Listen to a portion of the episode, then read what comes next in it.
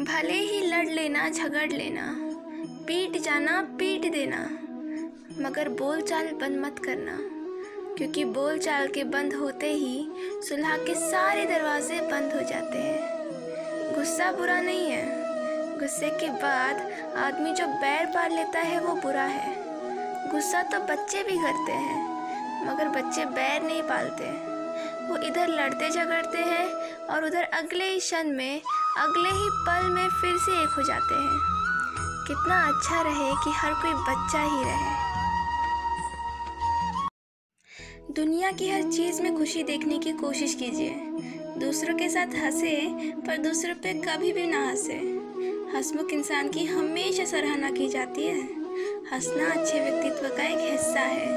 वो कहते हैं ना success is not the key to happiness happiness is the key to success if you love what you are doing you will be successful सफलता खुशी के लिए चाबी नहीं। खुशियाँ ही सफलता की कुंजी है। अगर आप अपने काम से खुश हैं तो आप ज़रूर सफल होंगे। कभी किसी के सामने अपनी सफ़ाई पेश मत करना, क्योंकि जिसे तुम पर विश्वास है, उसे ज़रूरत नहीं। और जिसे तुम पर विश्वास नहीं है, वो मानेगा ही नहीं। अगर कोई आपको ये कहता है कि टाइम ना होने की वजह से वो आपको कॉल नहीं कर पा रहा या टाइम ना होने की वजह से मिलना मुमकिन नहीं हो पा रहा तो जनाब, वो सिर्फ़ आपको बहका रहे हैं। यहाँ तक कि अगर आप भी किसी से ना मिलने या उसे संपर्क ना करने का बहाना बनाते हैं तो आप भी अपने आप को धोखा दे रहे हैं। क्योंकि ये सब प्रायोरिटीज़ की बात है। अगर सामने वाला इंसान आपके लिए ज़रूरी है या आप उनके लिए ज़रूरी है तो टाइम ना होना सिर्फ़ एक बहाना है। कोई काम शुरू करने से पहले स्वयं से तीन प्रश्न कीजिए। मैं ये क्या कर रहा हूँ? इसके परिणाम क्या हो सकते हैं और क्या मैं सफल होऊँगा? और जब गहराई से सोचने पर इन प्रश्नों का संतोषजनक उत्तर मिल जाए, तभी आगे बढ़े। आपके पास मारुति हो या बीएमडब्ल्यू सड़क तो वही रहेगी। आप टाइटन पहनते हैं या रोलेक्स समय वही रहेगा। आपके पास मोबाइल एप्पल का हो या सैमसंग का, आपको कॉल करने वाले लोग नहीं बदलेंगे। आप इकोनॉमिक क्लास में सफ़र कर रहे हैं या बिज़नेस क्लास में, आपका समय तो उतना ही लगेगा। कमाई छोटी या बड़ी हो सकती है, पर रोटी की साइज़ लगभग सब घर में एक जैसी ही होती है। भव्य जीवन की लालसा रखने या जीने में कोई बुराई नहीं है। पर सावधान रहिए, क्योंकि कुछ लोगों की रिक्वायरमेंट्स पूरी हो जाती है, पर फिर भी वो सेटिस्फाइड फील नहीं करते। संसार ज़रूरत के नियम पर चलता है। सर्दियों में जिस सूरज का इंतज़ार होता है, उसी सूरज का, गर्मियों में तिरस्कार भी होता है। आपकी भी कीमत तब होगी जब आपकी ज़रूरत होगी। कर्म पर विश्वास रखिए। राशियों पर नहीं। राशि तो राम और रावण के भी एक ही थी। लेकिन नियति ने उन्हें उनका फल, उनके कर्मों के अनुसार दिया। किसी ने प्रश्न पूछा, स्वर्ग मेरी मुट्ठी में हो, इसके लिए मैं क्या करूँ? तो जवाब आया, कुछ मत करो। बस इतना करो कि दिमाग को ठंडा रखो, जेब को गर्म रखो आँखों में शर्म रखो जुबा को नरम रखो और दिल में रहम रखो। अगर तुम ऐसा कर सके तो फिर तुम्हें स्वर्ग तक जाने की ज़रूरत नहीं है। स्वर्ग खुद तुम तक चल कर आएगा। पर प्रॉब्लम ये है कि हम स्वर्ग तो चाहते हैं, मगर स्वर्गीय होना नहीं चाहते।